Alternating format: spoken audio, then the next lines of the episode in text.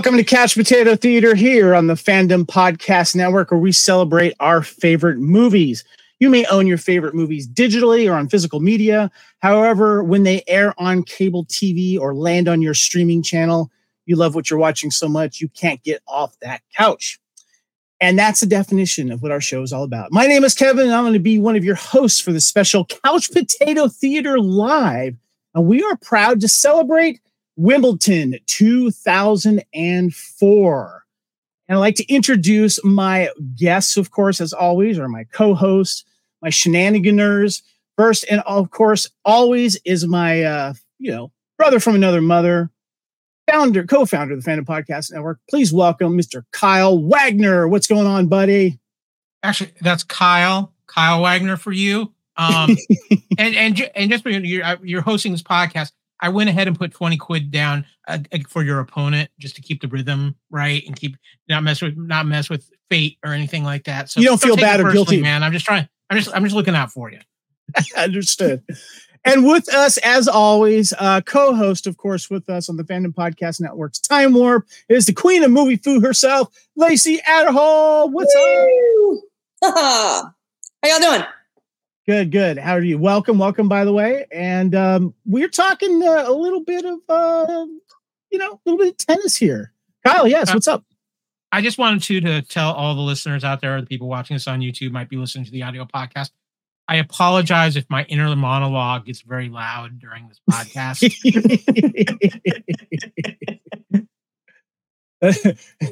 Kyle has a very loud inner monologue. Yes. Well, uh, we are we are discussing Wimbledon. Uh, came out in 2004, and as of, as of this recording, it is 20 years old. Wimbledon, a great tennis movie. Of course, talking here on the Fandom Podcast Network. Kyle, before we get into other things here, I want to have the Valentine's Day discussion. And look, Lacey, what you got going? You got the Blu-ray and the DVD yeah, when I found out we were going to do this particular movie, I, I had it on a DVD, but I looked it up on Blu-ray, and there's a commentary on the Blu-ray. Mm-hmm. Um, which is that the is that the director and Paul Bettany, right? Yes, mm-hmm. yes. It's um, also on the DVD too. On the DVD, on the iTunes extras as well. Oh, right on, very cool. So I got the the um the update because I just got my 4K and my Blu-ray was looking a little bit grainy. Uh, so I updated it so I could watch it, and it really did feel like it was in the stands. Uh, yay! Um, but uh, the commentary was definitely worth the listen, and it also um, might settle that conversation that y'all are arguing over whether it's a, a voiceover or an inner monologue. we'll get to that. We'll get to that later. Yeah. Mm-hmm. Well, uh, we're recording this on Valentine's Day. Uh, usually, when upcoming holidays come up on the Fandom Podcast Network schedule, we like to uh, do something that's uh, you know that kind of fits it. And and you know we did a, a, Christmas movie recently. We'll talk about that in a second. But Kyle, when we were discussing what we were going to do with Valentine's Day, because I think last year we did Deadpool, it just mm-hmm. felt right, and we did a Deadpool one. But this was actually your idea. But what's funny though, you and I have talked about this movie before. It's a personal favorite of ours. But what made you decide to make it? You know, this would be a good one to do on Valentine's Day live culture, or you know, uh, here on um, you know Couch Potato Theater well, Live. Let's rewind. About three years ago, we started a Valentine's Day Couch Potato Theater tradition. Um, the first go around was actually kind of an anti-Valentine's thing, Kevin tradition of Cobra, watching it every Valentine's Day. Have you watched it yet, today, Kevin? What's so funny is I have had this Blu-ray out for a few days because I've done this. I've watched Cobra on Valentine's Day for like the last ten years. More it. on that later. but yeah. And then, of course, last year we did Dead, the original Deadpool live. And then this year, you know, we we were talking about it. Well, let's try to maybe do a romantic, do something with a little romance in it. But we wanted to do a romantic comedy. We didn't want to go out with a full romantic thing. And Kevin and I have both talked about this movie. And the thing about Wimbledon is, yes, it's a little bit of a romantic comedy, but it's just such a fun movie. It's a great performance by Paul Bettany. It has an amazing cast in it too. But what, what, what's so great about this movie and what makes it such a great Valentine's Day movie? Yes, it's got a little bit of the romantic comedy, but this movie in its in of in of itself has a ton of heart. I mean, yeah. th- th- there's more than just the romance between Kirsten Dunst and Paul Bettany's characters. You've got the people who play his uh, uh, Paul Bettany's parents in this film and their relationship you've got kind of an interesting father daughter dynamic relationship between Sam Neill and Kirsten Dunst, and even the um, best friend relationship between um, Paul Bettany and just say Jamie Lannister. Let's yeah, just say Jamie Lannister because I Jamie I can't remember how to pronounce his last name. Nikolai Coster-Waldau. There, we'll let Lacey do it. She even does it with the proper accent because she is the queen of movie food. But this just felt like something. You know what? It's not super sappy, heavy on Valentine's Day. It's a lot of fun, and I thought what a great time to actually cover this movie on the Fandom Podcast. Lacey, your thoughts on Wimbledon um, and doing this on Valentine's Day? You think it fits? I think you're right. It does have kind of all of the different possibilities when it comes to relationships. Uh, Favreau is Favreau's character is divorced. Bettany and Kirsten Dunst are in the middle of like a, you know that kind of the fresh romance. You've got McAvoy's character who's just like, I mean, for all intents and purposes, let's just call him a hound. Oh, he's a wanker. He's a wanker. He's well, a wanker. he's just, he's, he's, we'll just say playing the field. Um, you've got the parents who are in the middle of you know um, potential separation. Separation, yeah. yeah. You got his or her parents who who um that's a I, I believe he's a widower, right? Um no, they split. They split. Her parents split. split. Yeah, I can't remember. Yeah. So there is a uh, he's divorced. Um, so there's a lot of different kind of uh, possibilities in there. A lot of different Good. relationships to look at. Yeah, I, I, thought it was a good call, Kyle. This is uh this is one of our favorite uh romantic comedies. It's not like Kyle and I have watched it together, but I would watch it together with you, Kyle, in the same room. So I'm just saying, you know, maybe we can head over to Lacey's. to hold the popcorn. Well, that's fine. You know, we'll, we'll head over to we'll head yeah. over to Lacey's. We'll just do yeah. a whole Wimbledon thing. That'd be great. But yeah, right. this this movie has a lot of charm, and I think it's highly underrated. To be honest with you, it's one of these films that I think that needs to get more on a rotation and and uh, be seen out there and talked about, especially now that's 20 years old. It's, it's hard to believe, but yes, it is. And we'll get into more of that later. Uh, of course, this is the Fandom Podcast Network, and we've got some other fun shows that we recently did on Couch Potato Theater, uh, things that have arrived and that are coming here on uh, FPN. And of course, coming up, we have Couch Potato Theater Rockstar 2001. We'll be doing a crossover with our hair metal podcast on the soundtrack. And then Kyle, you've got uh, Potato Theater Pacific Rim. We're going to be talking about, and the Godzilla minus one and Kaiju MonsterVerse discussion is coming too. Yeah, I'm. I'm, I'm just. That's taking a little longer because I'm a little busy in tax season, but it's also too. Insurance is expensive, and they're really hitting me, hitting me hard with that for this podcast. So.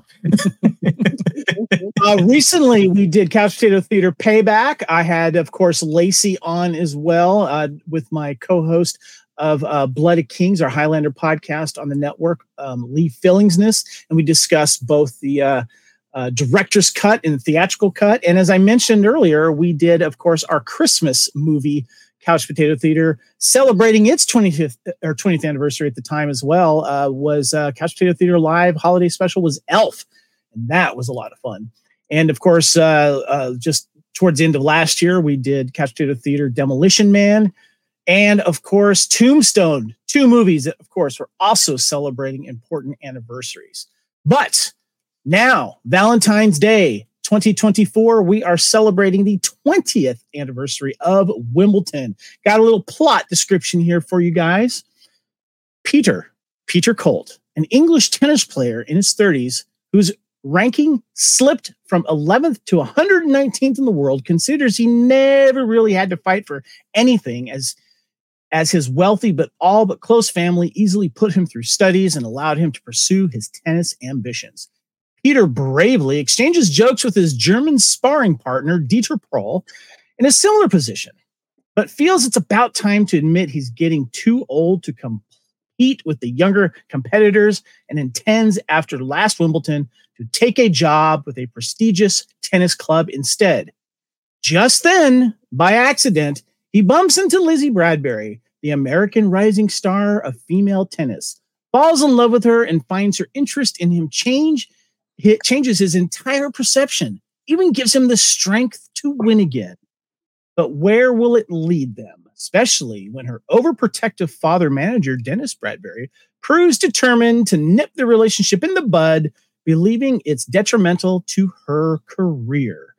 And this film is dedicated to Mark McCormack, the founder of International Management Group, a management firm for high level athletes who passed away on May 16th, 2003.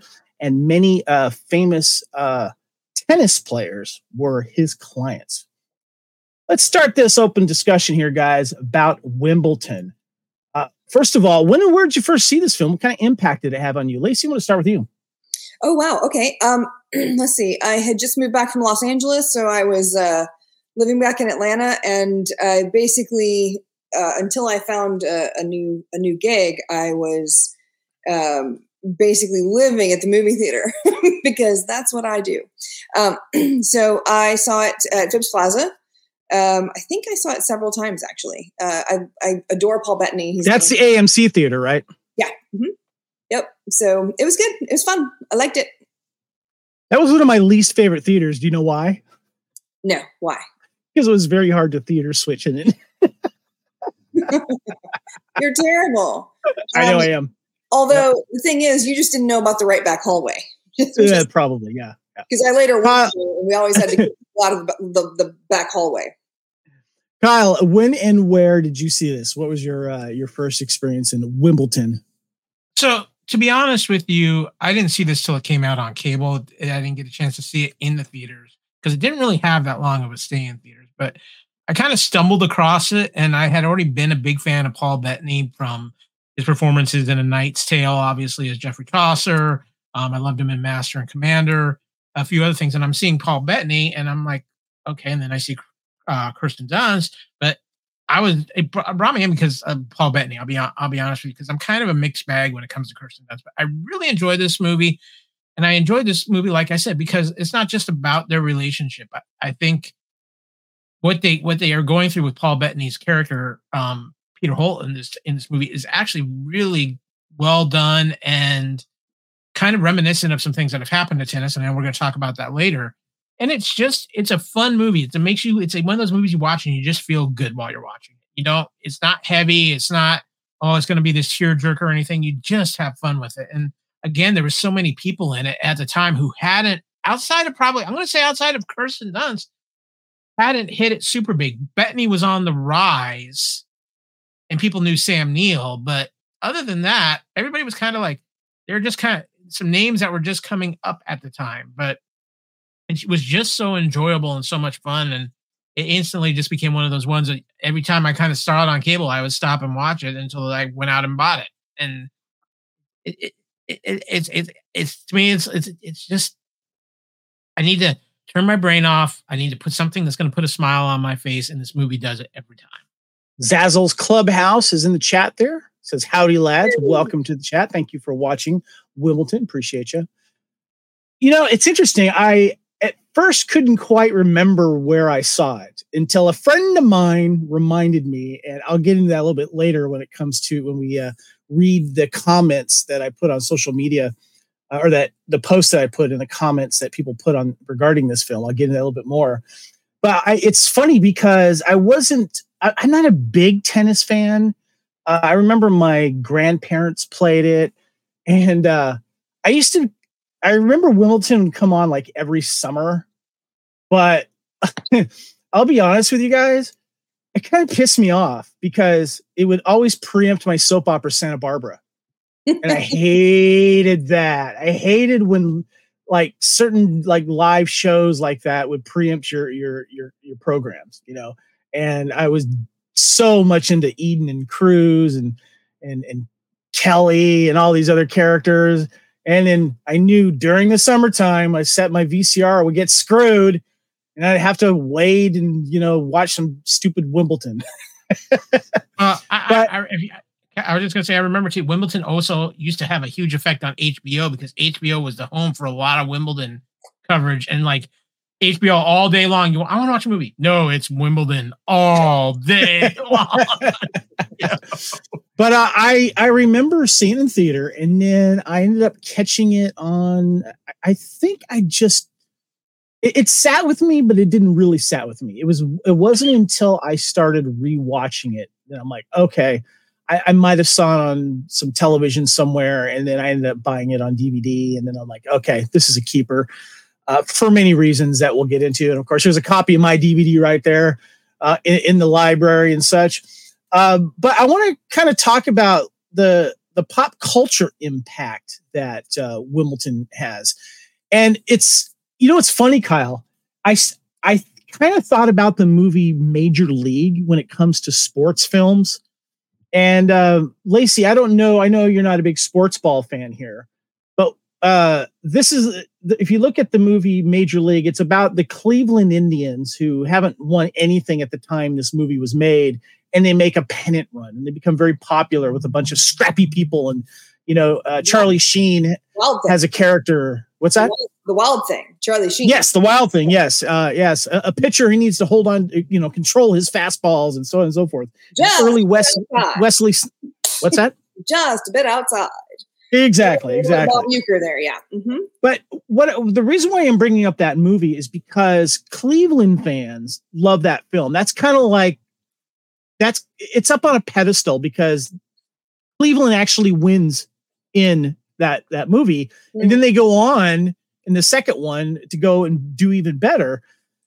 And mm-hmm. what's interesting about Wimbledon is that an Englishman hasn't won Wimbledon in like 60 something years, according to the time frame of this, right, Kyle? Am I getting that right? Because of the um, comet?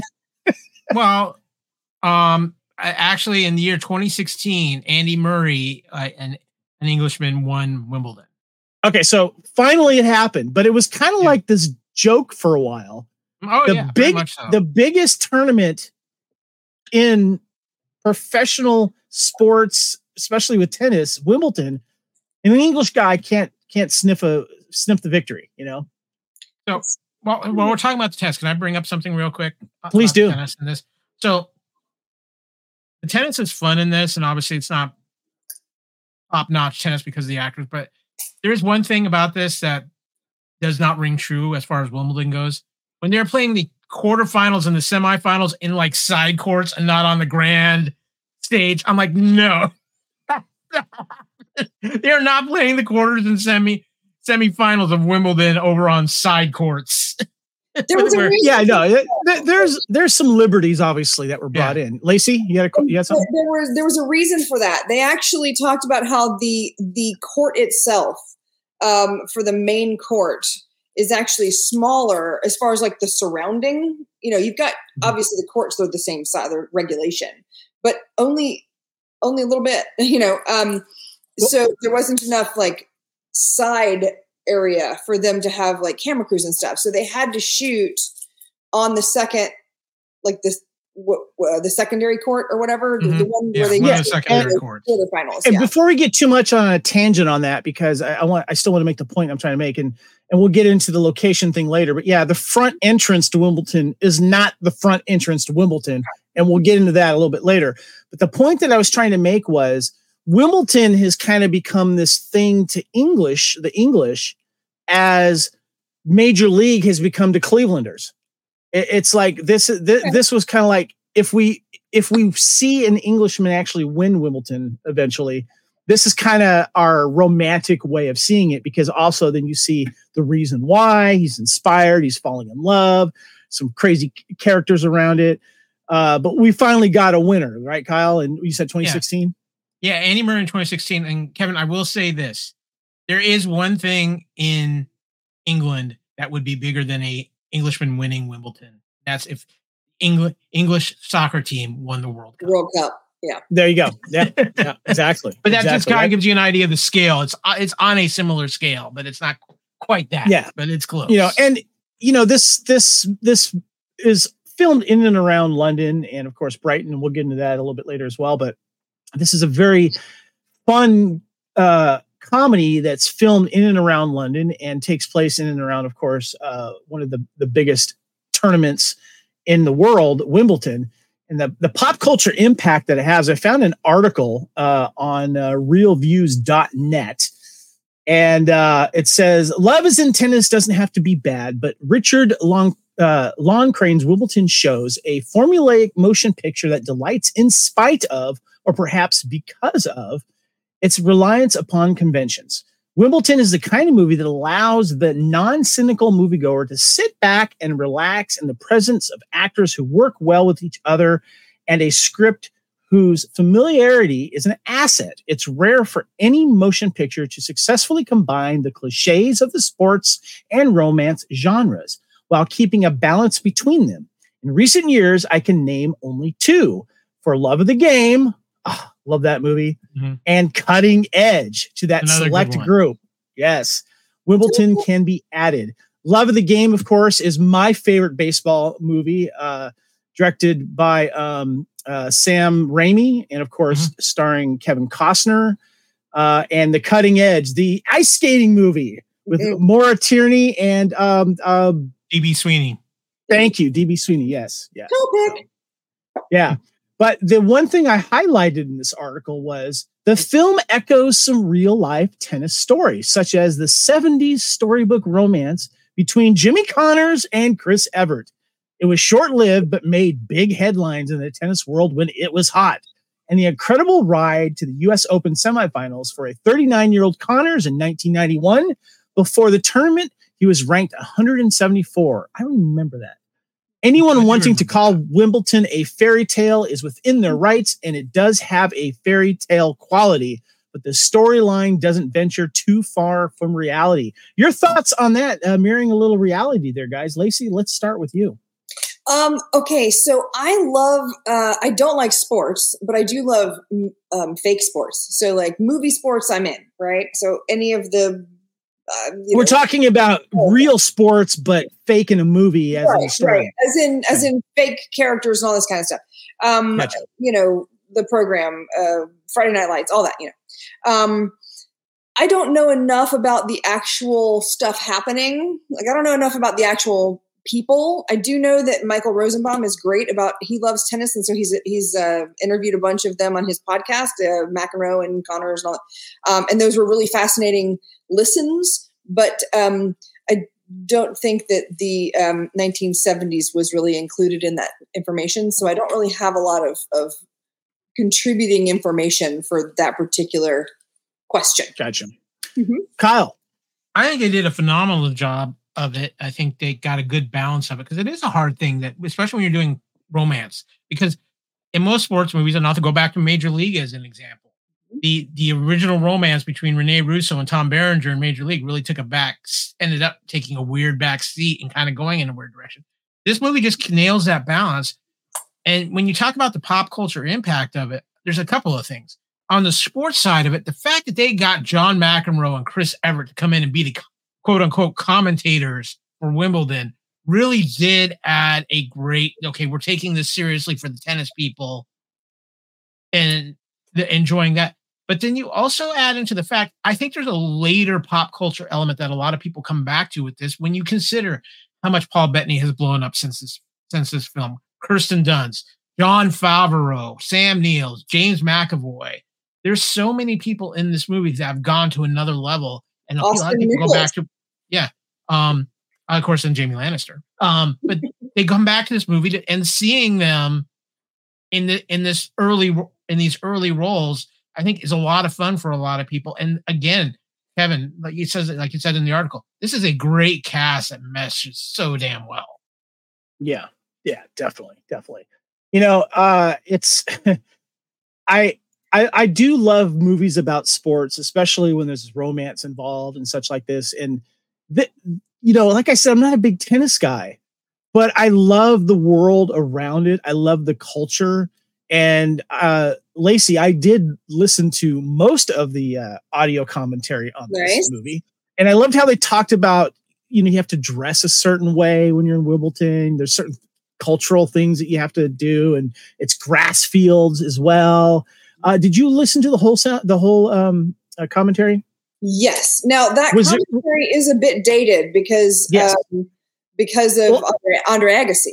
Um, I remember, I remember because my parents were big into tennis, like, and shout out to their 50, 30 anniversary yesterday. Yay. Um, but uh, they were huge into tennis. So as a kid, you know, on Saturdays and Sundays, you know, I was sitting on the bleachers while they did all their round robins and, you know, all that kind of stuff. So I, I, I really know uh, the general stuff about, I mean, I don't know all the the, the professional stuff. But I mean, I can watch a tennis game and follow it and know what's going on, which right. is not something I can say for most sports. um, so when Andre Agassi starts coming with like, I remember the first time he had like the the blue and teal kind of like, Mhm. like the it was like this kind of fake lightning bolt thing on the and they almost they they find him um, and told him he had to if he if he wasn't going to change that he was going to be docked a certain number of points or something like that. I don't know how that works, the rankings or something. Um, and I remember it becoming like a huge deal because before that it was all dress whites. That's it. You know, you had your tennis whites and that's what you wore. The only color you could have was like a stripe on your tennis shoe. That's it. you know, you could, Yeah. even even your your um sweatbands were white. Um, so I remember that. Yeah, yeah. And now with like Venus and Serena and Steffi Graf and all, like you know everybody kind of Well- followed suit, and now they they've they've got their like ten, they've got their you know fashion lines with all the different crazy tennis I- outfits and stuff. I remember when I was listening, I listened to the first half of the commentary, and I remember there was stuff they were saying where like I can tell this is recorded in you know 2000 uh, Like, like or how they whatever. commenting on how how James McAvoy is going to do really well for himself one day. He's just he's a he's just a talented young lad, and I'm like, But hearing him also talk about uh, um, Paul Bettany talking about Jon Favreau in a way that he'll probably talk more about as if you were interviewing him today, and we'll get into that a little bit later. But Yeah, was there anything else in the commentary that, that jumped out at you? I always like to give you a minute on the commentary. Um, the commentary was pretty cool. They talked about, like I was telling you earlier, about the difference with the sizes of the courts and what how that affected filming. There was a lot of um, interesting. If you're into dir- like learning about direction, um, it, there's there's a lot of interesting information from the director talking about you know how he um, chose to shoot things this and that way, and whether why they chose to do um, you know live not do live balls um, there was there were very few actual tennis balls other than the ones that they show in in their hands um, everything Yeah. was just faking mimic back and forth um, lots of really good and interesting information if you're interested in actual director commentary paul Yeah. bettany as well really fun i loved how they discussed the concept of the inner monologue and a voiceover not really choosing one because part of it is preamble and part of it's in the moment Right.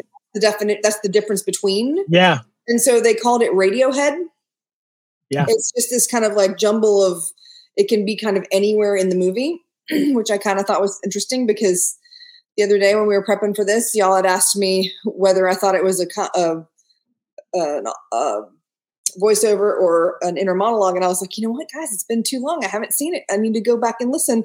And uh, of course by the time i got to the end of the movie i was like well it's both. Yeah. no, you're right. And it's, uh, well, I wanted to mention when he talked, when the director talks about, uh, there's that really cool scene of them setting up all those cameras in that row and that arc Yep. about how they're getting the shot of the ball doing its thing and Mhm. and uh, some very cre- if you really look at the way the camera moves in certain scenes, it's quite fascinating.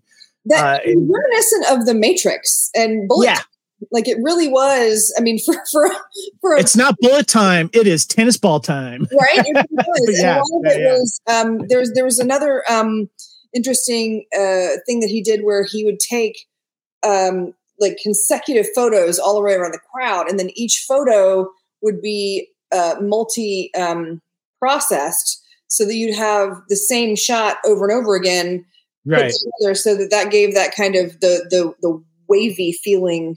It was really interesting the way he described, and of course I'm just butchering trying to explain, but uh, that was really interesting about. Well, that's that's cool. I mean, it's it's definitely worth listening to uh, if you want to watch the movie again and get a different perspective.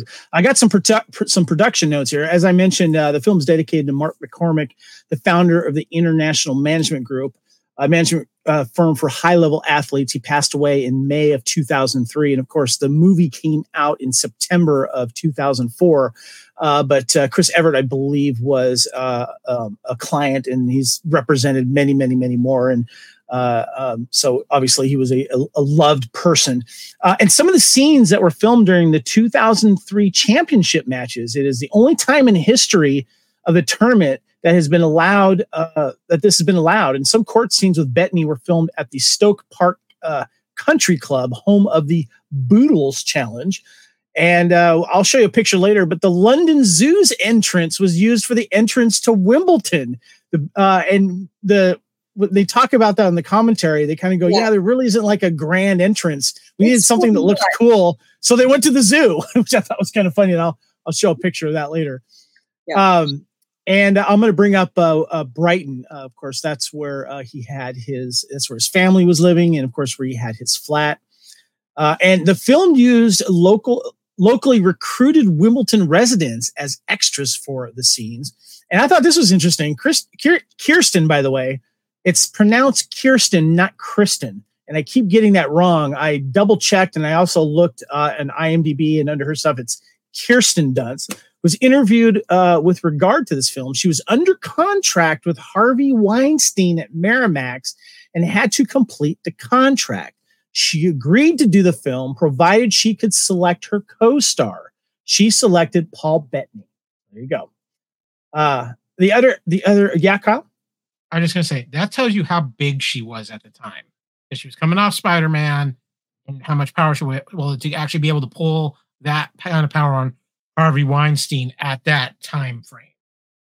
Yes, and it's funny too because it's not her story. It's it's uh it's Peter Colt's story, which is interesting. Yeah. So it, it's not. She's kind of like a a co-star basically in this. So yeah. but she was the selling point of the movie without a doubt yeah. The, the act the actor served with real tennis balls, and all, all others were added digitally to make it appear like they were playing.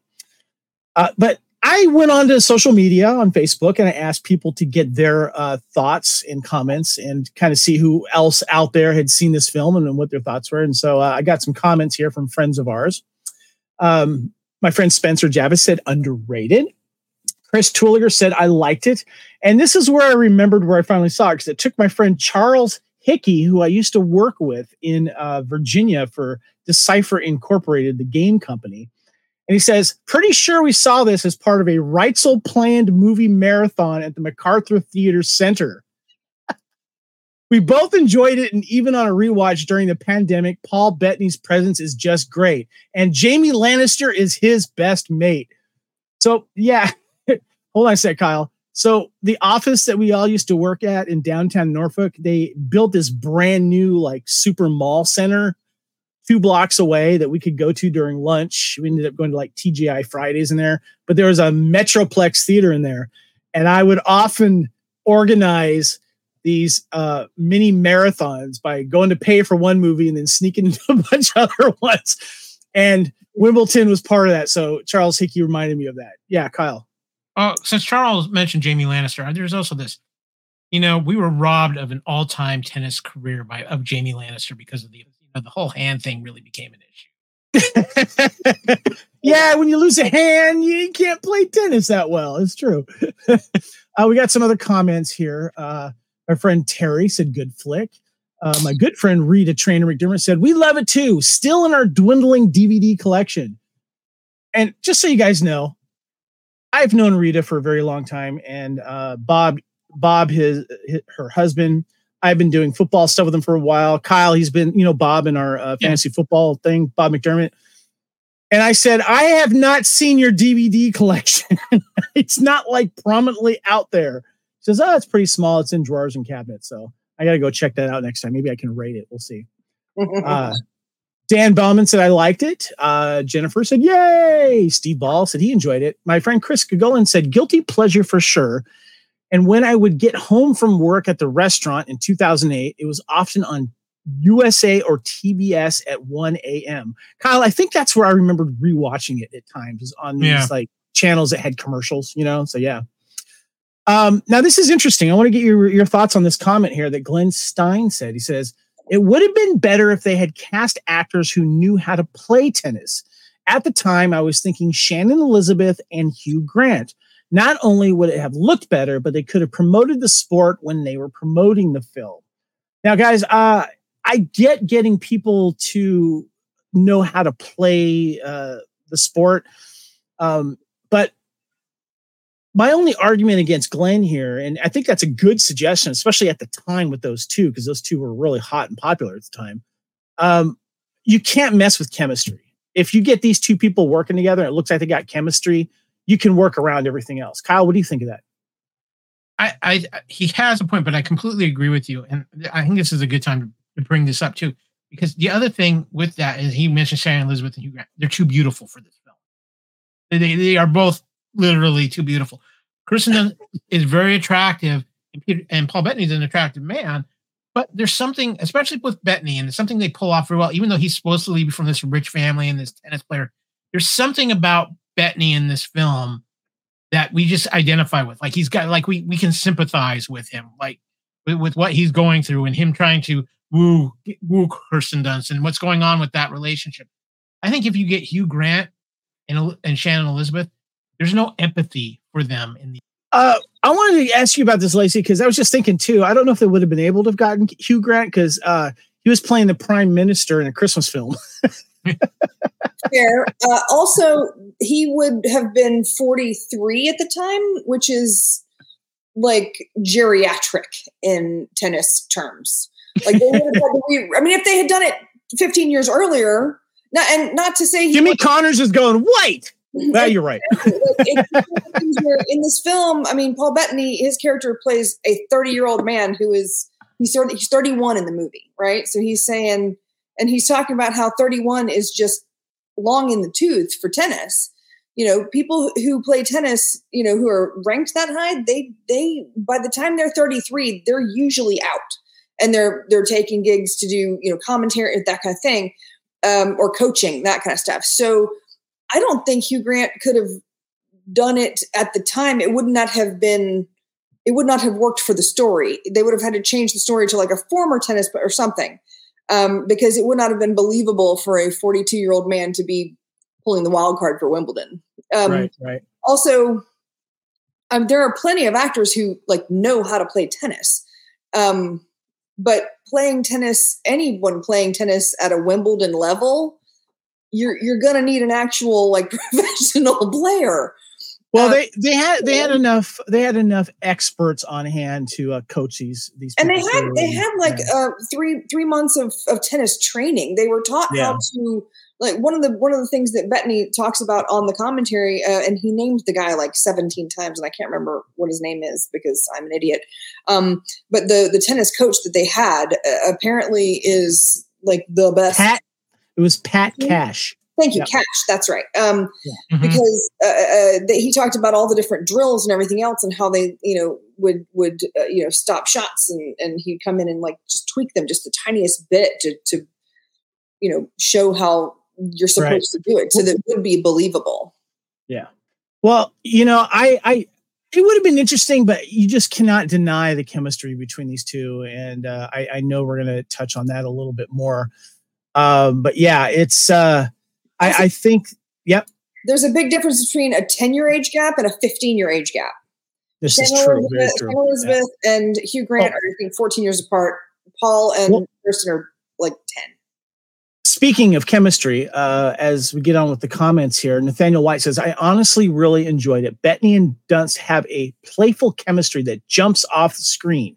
Supporting cast is absolutely stellar with Jon Favreau as Bettany's money grubbing agent. James McAvoy is Bettany's younger brother, and Sam Neill is Dunst's overprotective father. Overall, it was a fun, underrated movie that I enjoy watching whenever I seen have seen it on.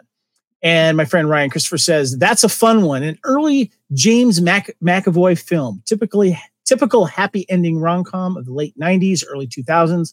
Probably why I enjoyed it. I kind of get the feeling too, guys. I think this is worth a short conversation because um, I just, you know, there's not a lot of rom coms that have like kind of come out recently that have had certain long theater runs uh, or have kind of uh, planted a flag is like that's a big money maker. Let's make more of those. It seems like we really got a lot through the 80s and the 90s and early 2000s. And this is definitely one of them that did quite well that yes, it's a formula. We know they're going to end up together. It's, you know, it, it, just, it feels like another version of these uh, rom coms that just really hit a certain place with our nostalgia as well. Wouldn't you say, Kyle? I, I agree. And again, I think what it comes down to with this too is it really is about the chemistry. And if you don't have the chemistry that there's just something with that chemistry of Paul Bettany and Kirsten Dunst where they're very playful and flirty with each other, but you end up rooting for them that's always one of the biggest aspects of a romantic comedy. If you can't buy into the romance, you're not going to buy into the movie. You buy into into this romance here, and I think you buy into it because it's not quite traditional either. There, there, there are two people who live in the who understand the world they live in, and they really don't aren't necessarily looking for connections, and yet they have managed to find this amazing connection between them, despite everything with them but it goes through some of the ups and downs that are caused by having a relationship in this environment and how distracting a relationship can be. And on one hand, for one of them, it's it's a source of inspiration and getting them to play better. And for the other one, it turns into a distraction and something that affects them greatly. And how they even deal with that in those moments is really well done. And it, it's just yeah. that's what's a, the, the relationship sells this movie as, as as well as the comedy aspect of it. That's, That's a good point. More of a rela- This is a rom com more than a sports film. Oh yeah, yes. very much so. Just because Definitely. if it was a sports film, Lizzie would have gone on to win the female title, and he would have like they both. You know, it wouldn't be her. You know, heading home. You know, towards the end. So yeah. Oh, spoilers. Sorry. well, thanks everyone for uh, uh, putting their posts there on Facebook. We Appreciate it. But let's get into the cast here, guys.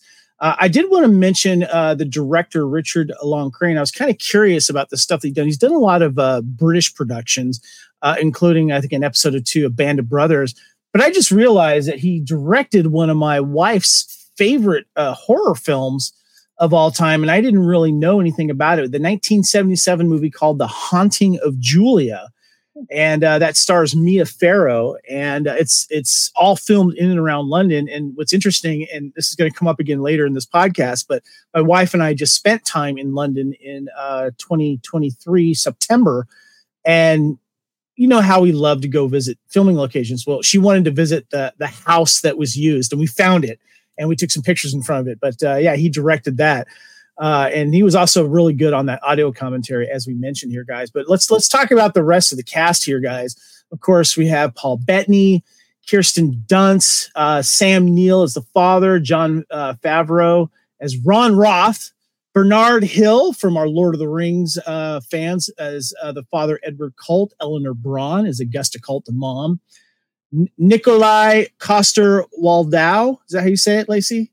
Uh, it depends on where you're from, but sure. Jamie Lannister. Jamie Lannister yeah. as his German uh, practice partner. Austin Nichols is the jerk, Jake Hammond.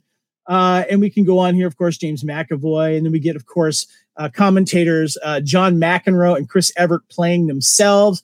Uh, Kyle, I want to get your thoughts on the cast overall, but I do want to just say let's save the discussion for Favreau and Paul Bettany after this because I want to get into that a little bit more. Uh, well, again, it's phenomenal cast, and I'm like I said earlier, I'm not a huge fan of Kirsten Dunst per se. There's times where she kind of annoys me, you know. Um, but in this one, she's great. Hold on, and, hold on, hold on, hold on, hold on. You can't just throw that out and say why. Was there a movie that just made you irk?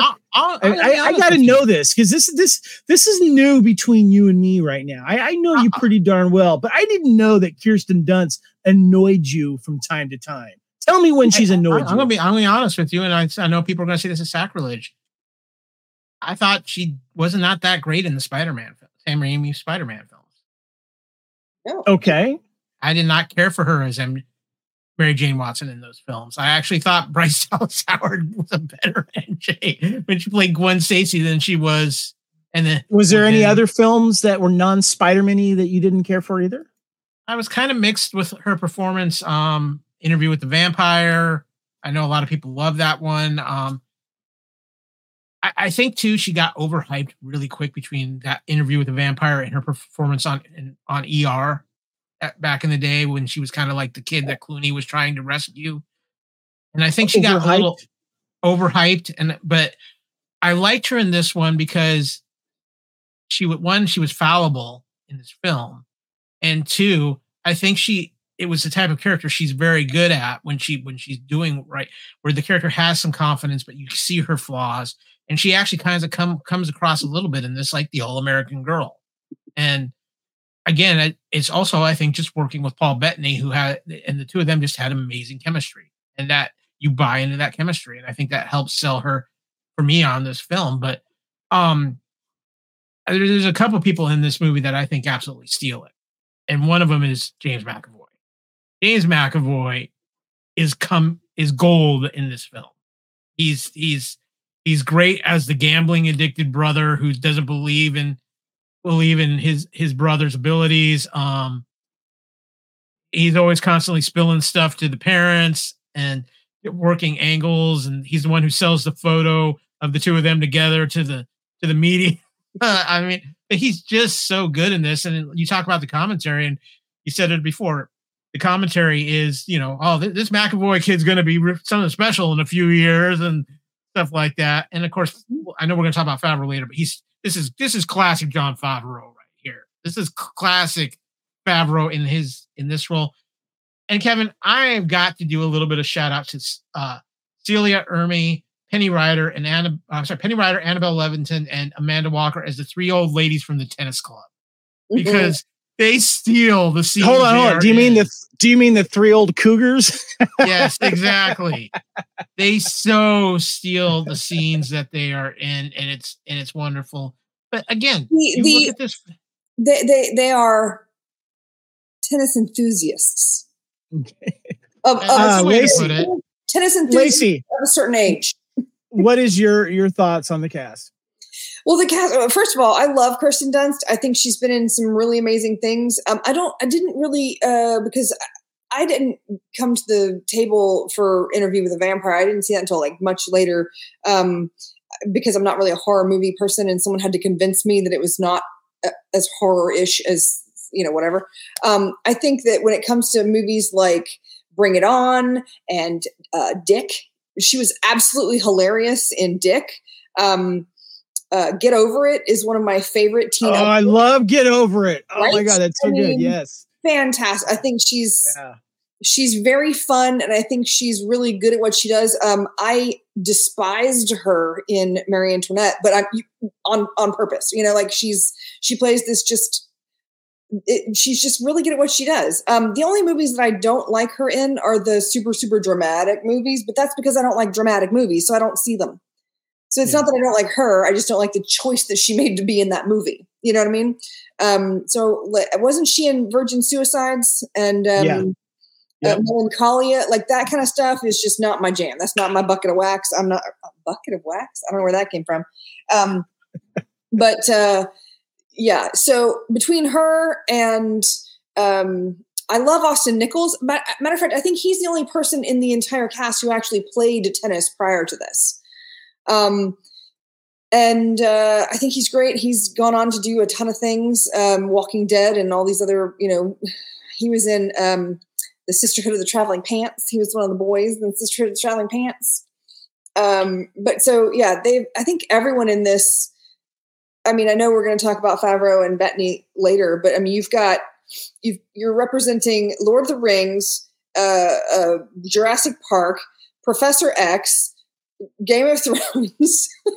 you know, like every major, like every person in this went on to do like major, huge things, um, which is that's a talent for casting, which is why I'm so excited. Well, I think that casting is is very important. So yeah, we'll just leave it at that. I thought the chemistry between our two main stars here, Kirsten and Paul, were just phenomenal. And for, right, right when they meet, you know, uh, in the in the hotel room incident here, mm-hmm. and I, I got to bring this up right here, Kyle. Uh, this look here that oh, Kirsten yeah. Dunst does, and as he's walking out, I mean, how freaking adorable is that look when she's like just out of the shower he's making a fool of himself and he says something about nice body uh, uh, and he's you know putting his foot in his mouth and how charming she thinks all this is and she is falling hard for him right now this here is probably my favorite kirsten dunst performance next to probably um, uh, bring it on um, i want to add to that what makes that even better is later on in the film when she admits she actually knew who he was yes yeah yeah Definitely. It's it, it's what's the that? Last, the last shot of her when they're having sushi at the little sushi bar. The last shot of her where they it's what you're talking about when she admits that she knew who he was and she'd watched the the play the game that he had fallen, you know, had choked or whatever. That last shot of her face is just adorable. Yeah, yeah, definitely. All right, so let's go ahead and let's let's have the uh, Jon Favreau and Paul Bettany discussion here, guys. Uh, so th- this, uh, if you you you could kind of say that this helped shape the the Marvel MCU, so to speak. Uh, and Kyle, I'm going to let you uh, go on this a little bit here, but this obviously is where the relationship between Paul Bettany and uh, otherwise known as AI Jarvis for Tony Stark, and then of course Vision as he came on later on. And uh, in the first Iron Man, of course, the director was Jon Favreau. These guys were friends, and John gave a call to Paul Bettany saying, "I think I've got a great part for you here," and he thought of him about this this voice. And what I remember, Kyle, about this uh, interview, because I think this came up while he was doing some press for WandaVision. Paul Bettany was talking about how you know, he made some money acting, but he made like a god awful amount for the amount of time he spent voicing Jarvis for a couple of hours.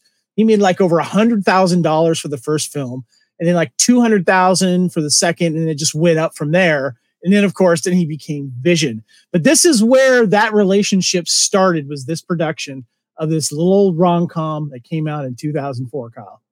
Yeah, I Jon Favreau was insisting Paul Bettany be Jarvis. That was kind of like one of his first things. And, and it's even kind of funny because I remember too in other interviews Bettany did, he's like, after he was done voicing Jarvis, he thought he was done with the MCU. And he's like, his career had kind of petered out. And then they called him back and said, So, um, yeah, we're not done with you yet. How do you I think there was like he I think he was out waiting outside an office and he got a phone yeah. call or something and yeah he he, you know, he literally was about ready to retire from acting because it's yeah he wasn't yeah. getting roles and you know the, the, the the amazing thing about Paul Bettany too is I think I think now he gets a lot of credit but he's such a versatile actor you see him in how he is in this you see him how he was in the movie Master and Commander. And then you, of course, him as Chaucer in Knight's Tale. He is just that's my maybe my favorite role of his. Yeah, ever. it's yeah, it's close between so this this and Chaucer. I'm I'm gonna be honest with you. These I, these yeah. are probably those are my two favorite roles of his. But he, the great thing about him in this film, Kevin, is I think for us as guys, even though he has all this money and stuff, he's identifiable. We can relate with yeah. him and what yeah. he's going through. And I think that makes it work so much more with this film. Uh, also, and then also, you know, uh, Paul Bettany's wife, Jennifer Connelly, uh, you said was the voice of someone else, Kyle. Yeah, she was the voice of Peter Parker's AI Friday in Spider-Man: Homecoming. Um, yeah, I'm just gonna say Paul Bettany's living the good life, man. Yeah, he's living the good life. Lacey, your thoughts? With Paul Bettany, if you have never seen the movie Gangster Number One, I need to see that. It's wow. been way too it long. It is yeah. so against type for him. Yeah. And he is like genuinely like he gives good creepy. Like he gives good mob boss. Like yeah. he's like, it's good. It, it's I'll say nothing else about it, but if you haven't seen Gangster Number One, check it out. He's he's channeling a little bit of that in solo too. Okay.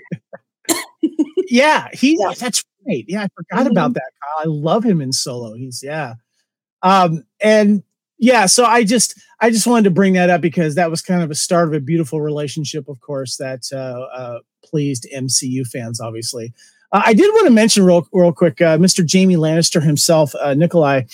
Uh, of course, that is his most iconic role. But I just I got to shout out a movie I just saw for the first time recently. Came out in 2017 that uh, Nikolaj um, starred in called Shot Caller. Have you guys heard of this film? Yep. Mm-hmm. Have you seen it, Lacey? Yeah, I got it. Of course. um, just a everybody quick- take, wait, wait, we're good. Wait, Kevin. Everybody take a drink now because that's the new fandom podcast that we're drinking. just so you know, he plays a guy in a nice, normal guy in a relationship, and he gets in a car accident that he's uh, responsible for. He kills his best friend by accident in the car. He has to go to jail, and it's a, a, a scary tale of how jail doesn't really help anyone um, change, and he except for the worst, and he becomes like a, a, a prison a prison guy that is a shot caller, and then finally he gets out of jail for a short amount of time, and he has to commit this this robbery, and he is not the person he was when he went in, and he is bad ass Anyway, I highly recommend Shot Caller. But yeah, you've seen it, obviously, Lacey. Did you like it? I assume since you have Yeah. a copy of it. yeah it's um it was definitely not what i was expecting uh when i because i went into it kind of blind or whatever um very good very fun i would say that the other time he and paul bettany have worked together was in a movie called firewall you remember that with harrison uh with harrison ford right Yes, he was the uh, Paul Bettany was the uh, the bad guy in that. yeah yeah yeah yeah, yeah with harrison ford yeah um with the passwords and stuff um, And, and who was who else was in that? I'm sorry, was, was Eccles. Nicola. and and Paul Bettany. Paul Okay, Bettany gotcha. was like Osvaldo, yeah. Um, so that was kind of interesting. Interesting. Little- I forgot. Little about little web that we we weave, yeah. Well, I just thought we should look at uh, Kirsten here again. I mean, it's kind of Well, she's adorable, and I love the fact that she and uh, her husband met on on set, and they, they've been married for. Uh, they're just the most adorable, like ridiculously adorable couple. Jesse Plemons. Otherwise, my wife calls him Faux Damon because he looks like yeah. When you can't Matt get Matt Damon, yeah. I never would have. I never would have pegged that. I just, I, you know, he was like my favorite part of Friday Night. and Lights. they're both co-starring in a movie coming out that's kind of scary called Civil Yes. War. They're both in that film together. So I- I- if you want something fun to one of the Jesse Plemons, my, my, my favorite Jesse Plemons things is the episode of Black Mirror. Black Mirror, the the McAllister. McAllister episode, The- right? Yeah, the Hmm. Callister ep- USS Callis Yeah. McAllister episode.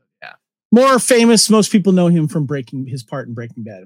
and Uh, but I really, I really, I really liked him in Game Night. Jesse Night was fantastic. Yes, but Yeah. Friday Night Lights was kind of his his original. Like every he kind of Yeah. that was his kind of coming up. And in, in Battleship, he his character was like Yeah. instrumental number one, but also hilarious. Well, we've got Mrs. Jesse Plemons here. They've been married for a while now. So, yeah.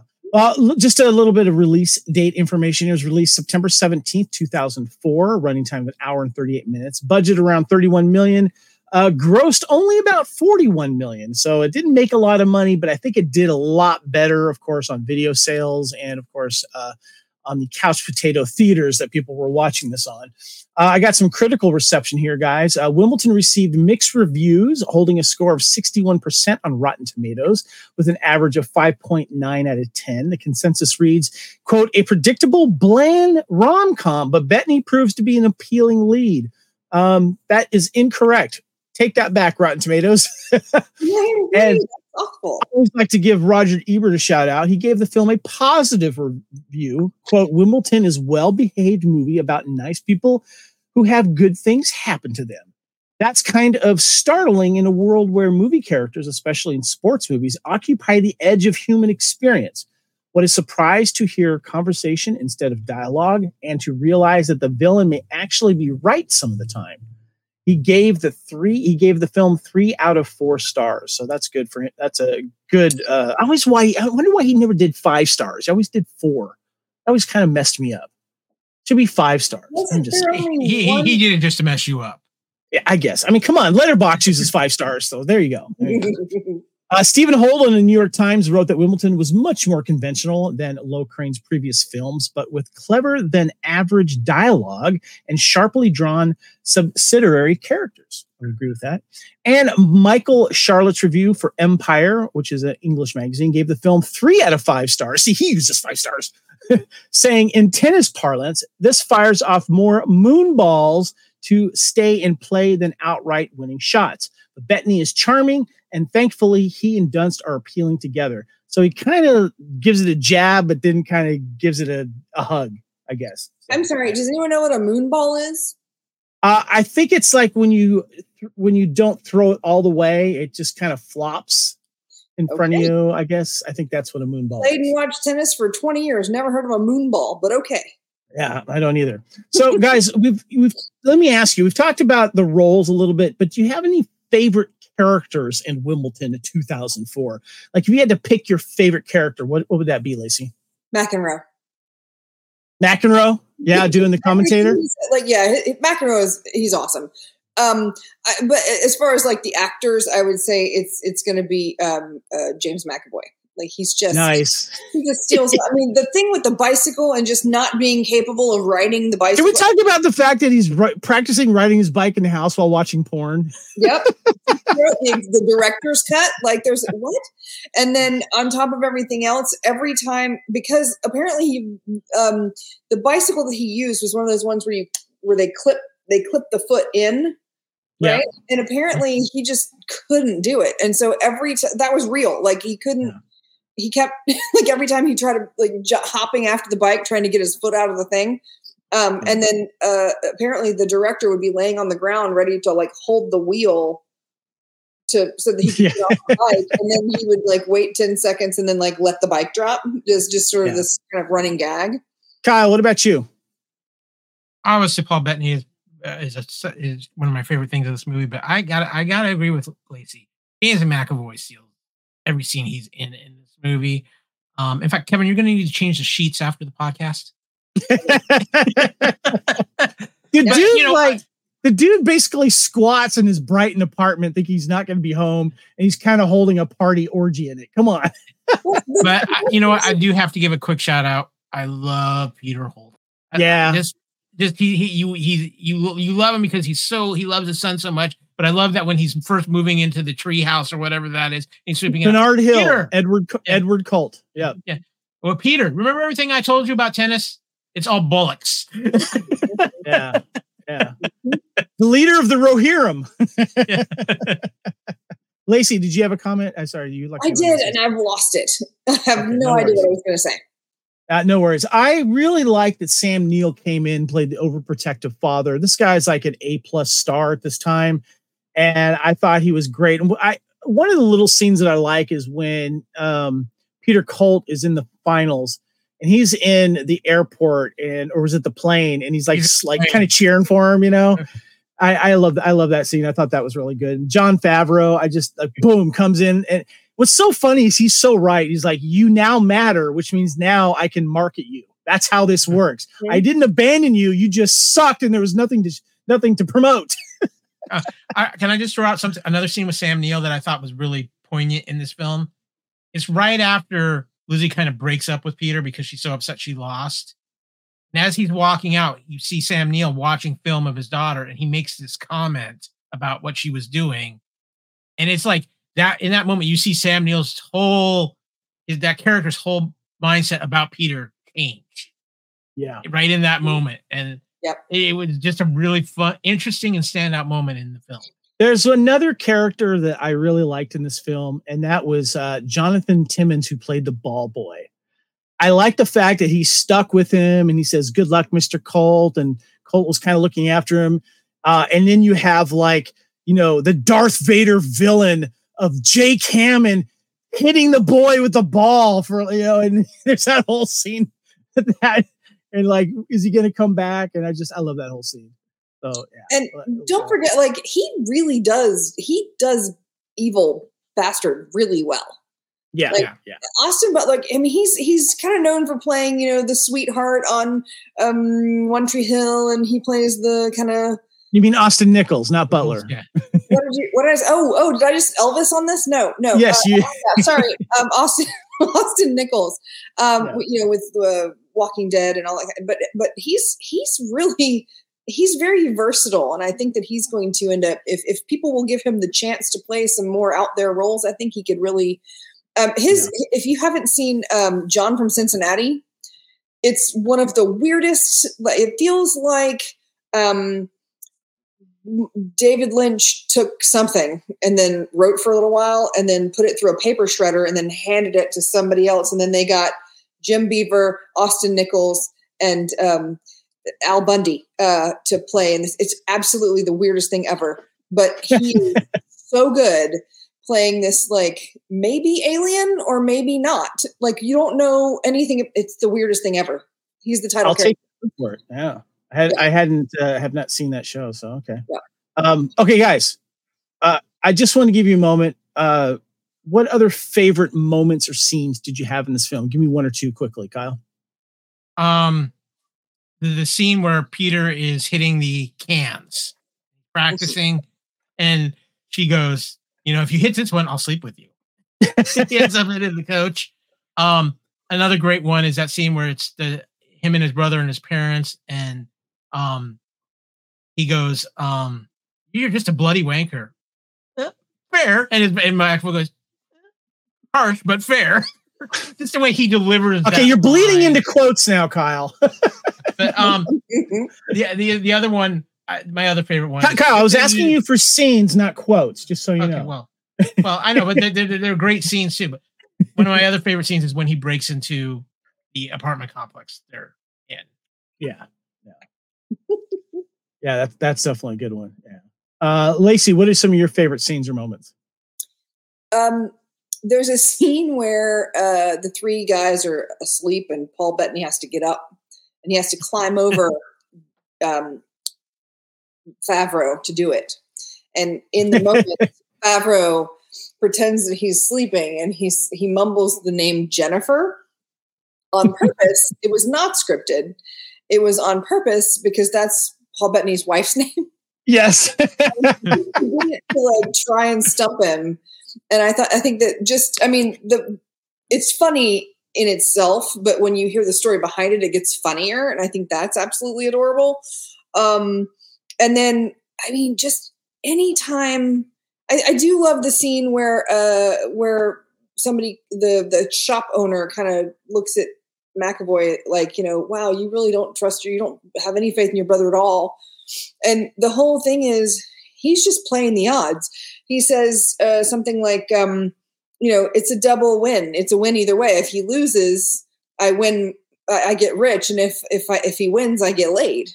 like I mean, he he just he's just kind of this like out to have fun kind of guy. There's no no there's no like deliberate you know issue w- between him and his brother. He just plays the yeah. odds. And I, it's just yeah. he's just such a light and, and wacky character, and I just I think he's hilarious. The moments I enjoyed the most are the the scenes with uh, Peter and Lizzie. I, I, you know, especially when they first meet in the hotel room.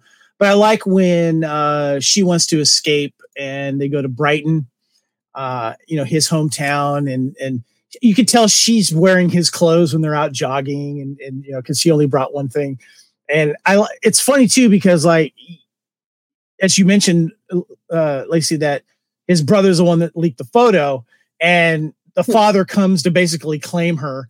And I like how they have that conversation. She's hiding but listening yes. to what there's. Yeah, yeah. She's kind of going around the pillar. I love that scene. I think that's really good. And she then she presents herself that she's there. But that scene reminded me a little bit because the paparazzi are there, kind of in um uh what you call it um oh shoot, the one with Hugh Grant and um, Notting Hill. Uh, Notting Hill when she's at her his apartment and the paparazzi show up uh, at his, you know, the blue door, uh, mm-hmm. which I've been to actually. But yeah, these are those are some of my favorite scenes. I just and, want to add in. You talk about that scene, Kevin. I love the pre going into that scene where they're watching the TV. and It's like that looks like the door to my flat. yes, yes. and uh, I want also I just want to give a shout out to um, Peter Colt's car, the Porsche. They they called it a, a I think it was called like a, a Chelsea something, a Chelsea mm-hmm. uh, thing or whatever. But just a great, great car. So, uh, Those but Kyle, Dylan you McKay flashbacks. Yeah, no, right. Dylan McKay flashbacks. Yes. and to be fair, those weren't actually real. Those were kit cars. Mm-hmm. well, nothing about those were actual uh, Porsche vehicles. Go ahead and just destroy my dreams there, Lacey. Telling you is that you could buy the kit and pay far less money. oh, we know. Yeah, it's a, it's a movie trick, but it still looks freaking cool. It's awesome. Mm-hmm. Uh, Kyle, you you jumped into some of your uh, favorite quotes there. Um, did you? Was there any other quotes that you want to jump out? And Lacey, I'm going to let you go as well. Um, again, I I just love that you really are a wanker, harsh but but true, but fair. The way yeah. the way McAvoy says that that retort is hilarious. I love that. um, uh, and I, I I also my other favorite one of my other favorite quotes is when he talks about going into the wrong bedroom. He's like, "Well, your dad was a quick shag." yeah, that was one of my favorites too. Lacey, did you have any favorite quotes? um, I think uh, the thing where he says, "Well, my parents are still together," which proves that love isn't just blind, but it's bloody stupid. Yeah, that's, that's, that's really fun. Um, and then I do love the uh, the um, if you get this, I'll sleep with you, and he just like blows it. You know. Um, the yeah. line that I never get tired of, and I think it was in the trailer as well, is when the, the members of the tennis club, oh, look, there's Peter Colt, the new pro, once ranked 17th in the world. He goes, 11th! once ranked 11th in the world. And somebody else says, oh, well, wait, once ranked 13th in the world. and I love the little uh, back and forth. And it really kind of defines the relationship between Peter and um, uh, uh, Jamie Lannister's character, Dieter. Dieter says, I suppose in a few thousand years, he says, Dieter, the English will evolve webbed feet because of the rain. Peter calls, yes, just about the same time the German evolves his first sense of humor. and Dieter says, no, no, no, that's unfair. Many times I make you laugh. Peter Colt goes, no, I'm laughing at you, not with you. it's always kind of good. and I love it when in a romantic comedy, when you have the two leads you're always wondering like who's going to say I love you first. And I love it when it's it's creative. And I love the fact that Peter and uh, Lizzie are talking and Peter hesitates. He says, as a matter of fact, um, I was incredibly easy. Lizzie Bradley says, I said I love you. Peter Colt says, see, that's very good news. I thought I was alone in that department. Lizzie says, well, it turns out you've got company come on, it's so cute. I love that. but I also love that the the the times where you see a romantic comedy and no one has said it yet, but it gets dropped into something else. You know, because she says, you know, don't don't tell me I love you. Tell everybody else. And he was yeah. like, I'm sorry, could you say that again? Wait, what now? Like yeah. you said that. wait, we need to go. Could you roll back a little bit? Yeah. So I don't know if I made this obvious, but we always have a section here that says who's your movie crush, and I'm just going to put that picture up of Lizzie there in the shower. That's just, I mean, even even the director and the director's commentary was talking about this look, and, and this is what makes her character and Kirsten Dunst just like adorable. Uh, and she she always had this type of thing going on in, in several films. I remember um, Get Over It, the movie that you and I like. Lacey, there's a, several scenes like that within here. But Lacey, I want to ask you, who's your crush in this film? Oh, um, you know, I would probably go with Austin Nichols. Although, really, the bad boy tennis yeah, that likes to hit yeah. kids with tennis balls, huh? yeah. Now, in the movie, I, you know, don't get me wrong, I will watch Paul Bettany read a phone book. Like, just his accent is lovely. Um, same with McAvoy, but in his regular accent, which is not the accent he used in this film. So, I would probably say if we're just going, yeah, okay. I I try I try and fix them. I do. I'm a I'm a fixer. Kyle, what about you? Who's your crush? Come on, even though uh, I'm not 100 percent in this movie, Kirsten Dunst. Yeah. The, the, looks, the smile. like I said, this is where she truly is like the all American girl. Yeah, and definitely, you know, it's just it, it's she, she. This is the kind of girl you want to have a relationship with. All right, guys. Next, we have got some movie trivia. So, getting the actors to play professional looking tennis proved much more difficult than anticipated. Eventually, it was decided to film them performing the strokes and digitally adding the ball afterwards, as we uh, discussed earlier, which I thought was a smart move to do. And got to tell you, did pretty well with the special effects. I'm just going to say. Uh, and then uh, we did touch on this earlier. Scenes for the film uh, were filmed during the Wimbledon tournament in 2003. Of course, this came out in 2004 the actors would walk out on court at the beginning or end of each match as though they were really competing. The officials and specta- spectators were actual tennis officials and spectators rather than extras. It's the only time in history of the tournament that this has been allowed. And the movie cast professional but little known tennis players to play against the stars. And the director's commentary, Richard Loncraine, shared that he met an upcoming female tennis player, but rejected her as she looked too similar to Kirsten Dunst. She was Maria Sharapova. Anyone hear of her? Uh, Before she went on to win several Grand Slam titles, including Wimbledon. What was that, Kyle? Yeah, uh, Sharapova. That something about that name rings a bell. I Uh, and let's see here. Uh, the scenes, of course, showing the public queuing outside Wimbledon were in fact shot at the London Zoo simply because it looked more interesting. And I'll show a picture of that soon. And uh, this came from Reddit. Uh, in Wimbledon 2004, um, A news report about the comet symbolizing Peter Colt's winning streak says it was the first time in 67 years it's appeared. At the time of the movie, the last Englishman to win the Wimbledon was Fred Perry 67 years previously. Um, and I also liked in the commentary, if you remember, uh, Lacey, they were talking about how when both Peter and um, Kirsten Dunst's character were lo- Lizzie were looking up at the comet, but they didn't show the comet, and they felt that it was better that they didn't. So mm-hmm. that was kind of reaction is always better. So speaking of the front of the zoo, here is a picture of the London Zoo. This was the oh, this was the uh, this was the entrance to Wimbledon because it looked a lot more interesting than the real entrance to Wimbledon there. So yeah. If I'm not mistaken, isn't the entrance to Wimbledon literally like a like a fence in like a a big old thing of ivy? Yeah, so not interesting. That doesn't look cool. Yeah, it's yeah, not, it's, there's no. Yeah, yeah. I, I feel like I, and I, I haven't been there, but I feel like I've seen the picture or, or something. So when I was watching this film, I noticed something interesting. I noticed the skyline. Now, if you guys look at this picture here, you'll see in the background that construction is finishing on the new skyscraper called the Gherkin. And it is known as the Big Bullet, you know, uh, and it's very distinctive in the London skyline. And after plans to build a 92 story Millennium Tower was dropped, uh, it, they decided to start building this building, this bullet building called the Gherkin. It was built by Skanska Construction, which started in 2001.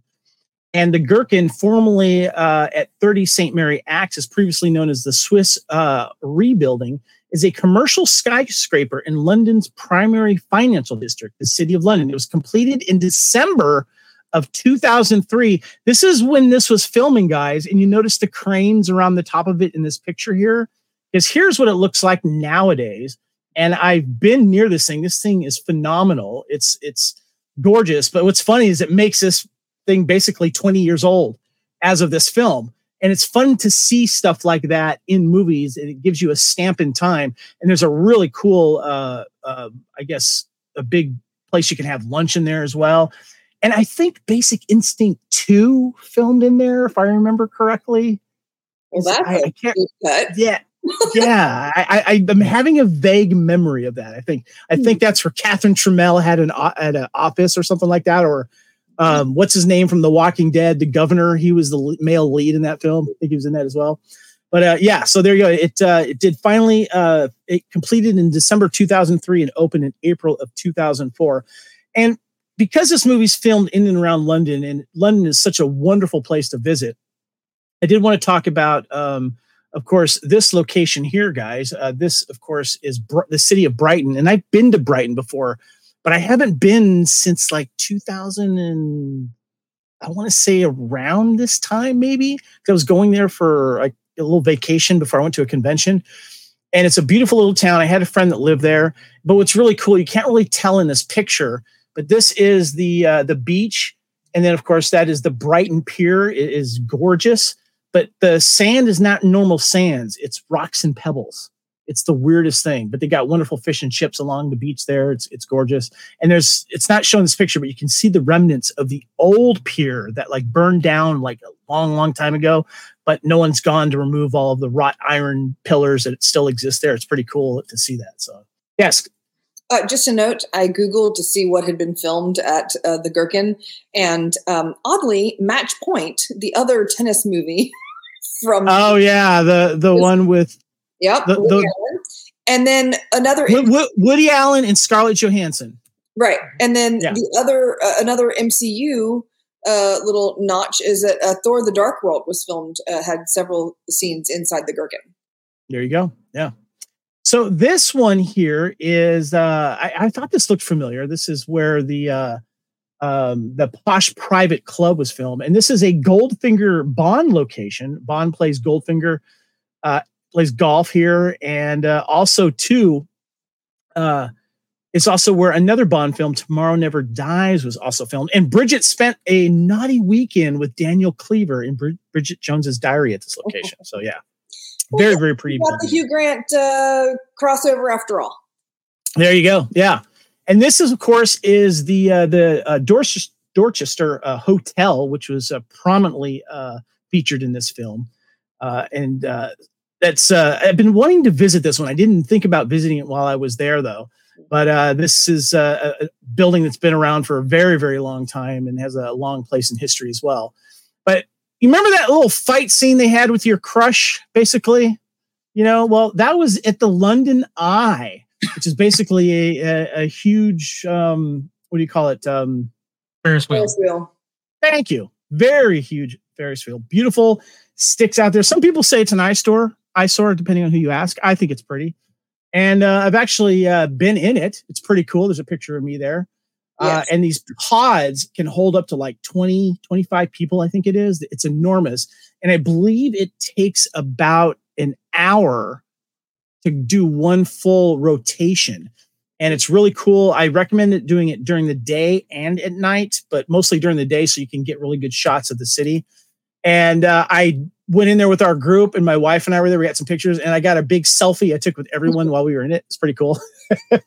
Okay, I am claustrophobic and I I'm not big on heights, so uh, that so that's a no for you. Is that what you're saying? I did it. It was one of the longest hours of my life. I spent a portion of it with my face, like with my nose against like the top button of my dad's shirt, just like Yeah.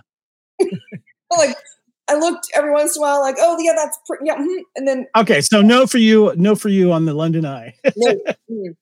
All right, guys. I want to I want to wrap this up here. Uh, I want to talk about sequels, remakes, TV series. Where do you sit on that? We obviously get a nice little kind of wrap up at the end of the film. They get together, they get married, they have a kid. We find out that Lizzie's won uh, the U.S. Open, won Wimbledon twice. Um, where do you stand on a sequel, remake, or you know, a limited TV series run? Kyle, I want to start with you. I think if you're going to do it at this point, I could see it as a streaming remake, like a maybe eight to ten episode Netflix kind of thing, where they kind of can play it out a little bit more. Um, but I think the magic of this movie is it's really one of those movies that just stands alone. It's got a great runtime. It's a tight bit story, but it tells a great story in a short period of time. And you know, to, to be honest with you, I can't think of two people who are going to have better chemistry than these in, in this film right now. Um, but yeah, I think if you're if you're going to say, okay, I'm go I'm doing something with Wimbledon, I think it's I think you've got to do it as kind of a streaming prestige TV series. Right. Yeah. That would be kind of fun. Kind of spread out a little bit. Maybe even Yeah. have a little history with like Jon Favreau's agent character first, and like when he first drops him, maybe that'd be kind of funny. Well, You I, I can even you see see some his flash- Wimbledon fall, you know, something like that. I, I, even some flashbacks to Peter Colt in his younger days on the tour. Oh, there you go. Yeah, yeah, yeah.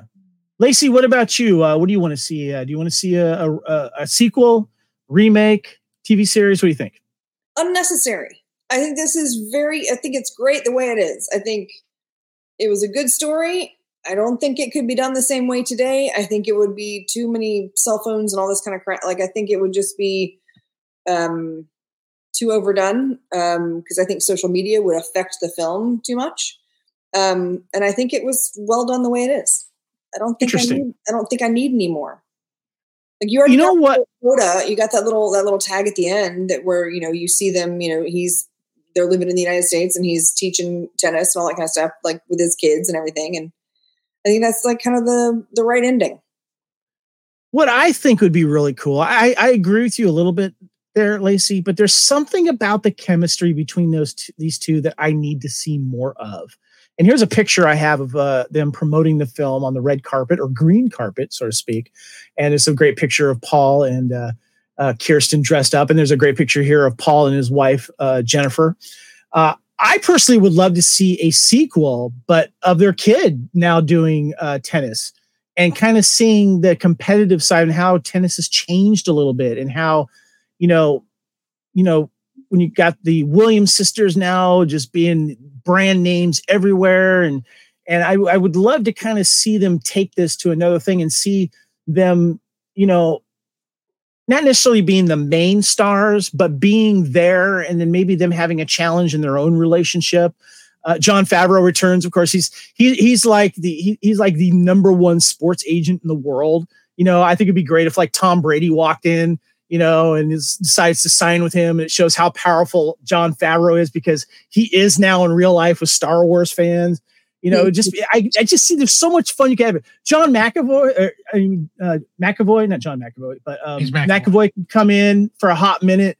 You know, let's say he's let's say he's doing the Tour de, Tour de France. You know, you know he can you know make a comment about that American guy that was juicing. You know, I don't know, just something kind of funny. I see all of these little things that could still happen and just show the chemistry between these two.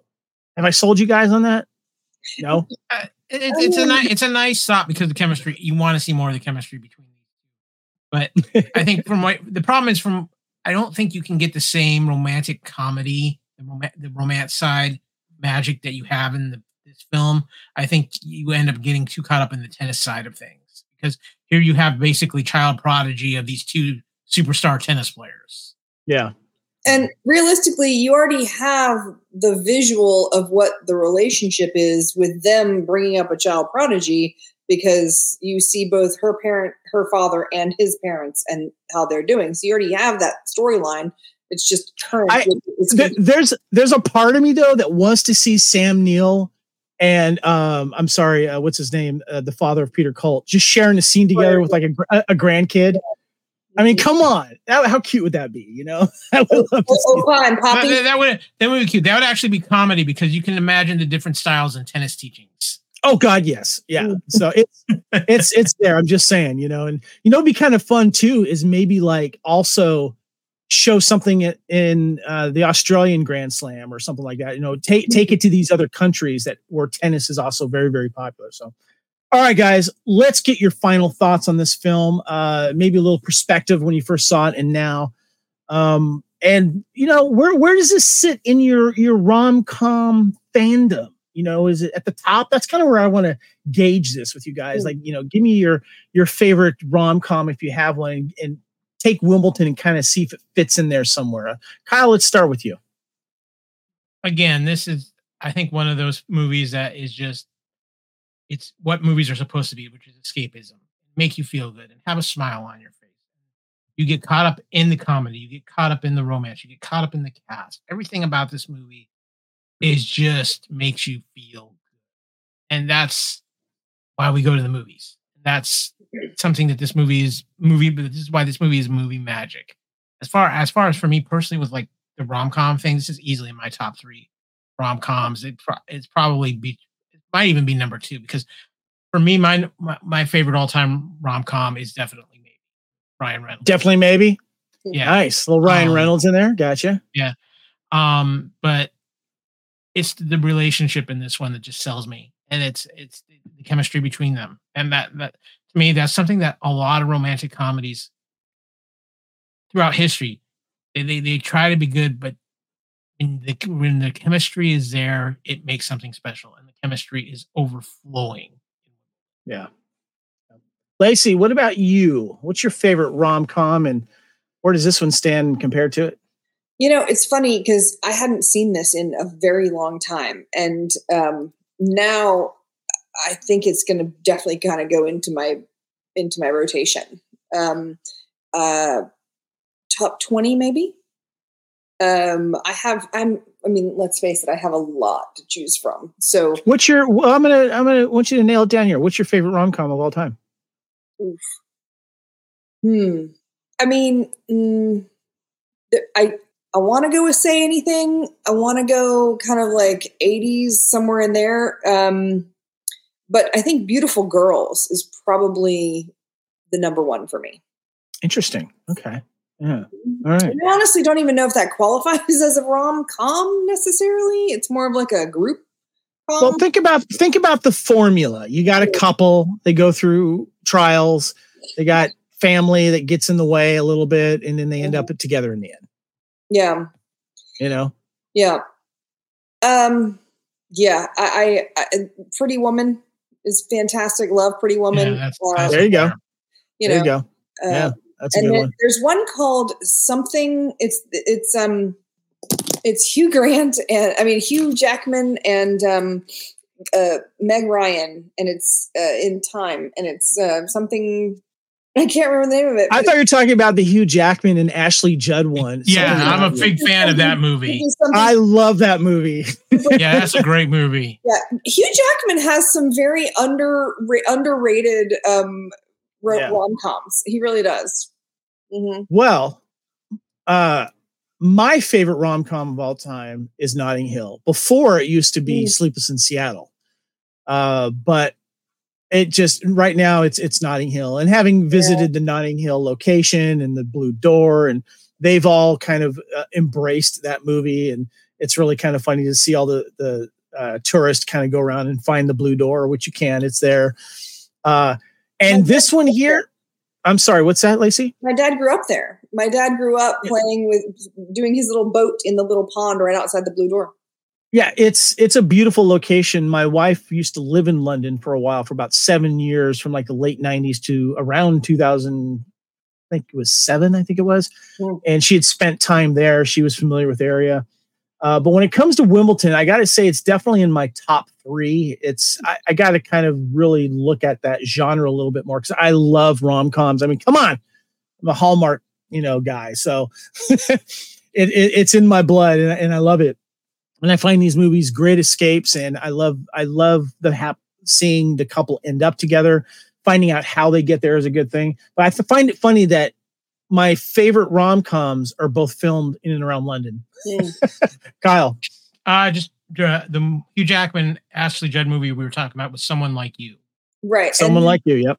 the one where it's with, with it's uh, Hugh Jackman and uh, Meg Ryan. It's it's he tra- she travels back in the It's Lee. It's it's it's Kate and Leopold. Kate, Yeah, thank, Kate you, and thank Leopold. you, Kate and Leopold. Yes, the time the one where he time travels uh, into current day. Yes, yeah, Yeah, yeah, that's definitely. Yeah, Um, I need to see that again. That was a cute film. and I did love Two Weeks Notice. That's another fun one. It's a Hugh Grant kind of fun Sandra Bullock Hugh Grant. the one the one that's getting a lot of tread for me and my wife and you brought up Ryan Reynolds is the proposal. Yes, That's another good one. yes. That one is just be- becoming high on my rewatch list and I, I think it's getting a second buzz because of that. It's it's very rewatchable. It's a it's a great film. So all right guys, um just one final comment about this and we'll go ahead and wrap it up. Uh, Lacey, your final thoughts on Wimbledon. If you haven't seen it, watch it. If you have seen it, watch it again. Enjoy. There you go. I love it. Kyle. It's a great movie to watch on a Valentine's Day. It's watch it with who somebody you care about. It's going to make you both feel good, put a smile on your face, and make you feel the love. You know, I'm glad you said that, Kyle, because when you first recommended this film for Valentine's Day, I never really considered it a Valentine's Day movie, but why not? It's it, you know, it's it's a good movie to watch when you're not with someone, and it's a good movie to watch when you're with someone. And sometimes when you're not with someone, you just need a good movie to escape with and uh, live vicariously through others. And that's one of the reasons why I love films because I do that often. Uh, that's why I love going to movies alone. I can, you know, just jump into the moment and lose myself for a couple hours. And this is definitely one of those films. And it's one of the most charming films, uh, romantic comedies that I personally enjoy for so many reasons. Uh, well, guys, this is the Fandom Podcast Network. You are uh, watching and or listening to Wimbledon 2004, celebrating its 20th anniversary. And we're doing that here on the Fandom Podcast Network. And of course, we're recording this on Valentine's Day. Uh, please subscribe to the Fandom Podcast Network on YouTube. We'd appreciate that. Share it out. Give us a like. We'd appreciate that. Maybe comments too. Uh, you can find our master feed for all of our audio podcasts on Podbean at fpnet, fpnet.podbean.com. And uh, please look for us on all the major podcast platforms, of course, Apple Podcast, iTunes. Uh, we're also on Facebook, Fandom Podcast Network. You can email us at fandompodcastnetwork at gmail.com. And Fandom Podcast Network is also on Instagram and X. My name is Kevin Reitzel. I am on X, Instagram, and threads at Spartan underscore Phoenix. Kyle, where can we find you?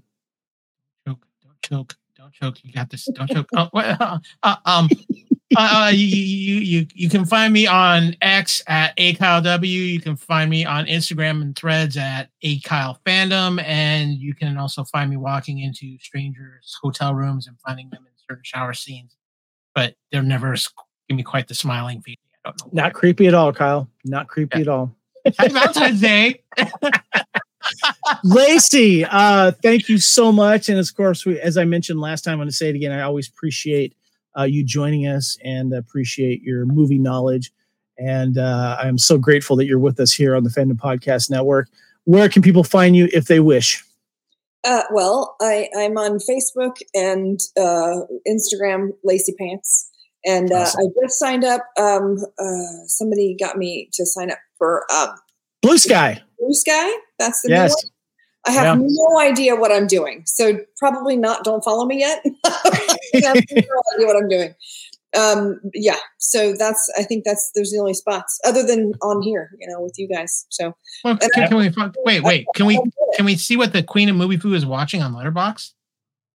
Oh yeah, I'm on Letterboxd. Um, I am woefully behind with adding things to Letterboxd right now. I actually have like a whole set of them that I a whole stack that I need to scan in. Um, but uh, yeah. All right, guys. Well, thank you so much for joining us here on the Fandom Podcast Network on Valentine's Day for Wimbledon. Uh, such a wonderful film. If you haven't seen it, please do. Please share it out. Let people know. Let people know about this podcast. And please, as I said, please follow us on uh, YouTube. Uh, again, my name is Kevin. I'd like to thank my co-host here, Kyle. Thank you so much for first of all bringing this to the table, and Lacey. Thank you so much for, as always, uh, for uh, being our co-pilot on the Fandom Podcast Network. And until Kevin, next time, oh yes, it was my pleasure. But I also too need to say it is time to end this podcast because I need to go guy get get some fish and chips. You need to get some fish and chips. Yes. Yeah. I do recommend getting nice fish and chips while you're in Brighton. It is really, really good. So, yeah. All right, guys, until next time, we will see you on the couch. Thank you and goodbye.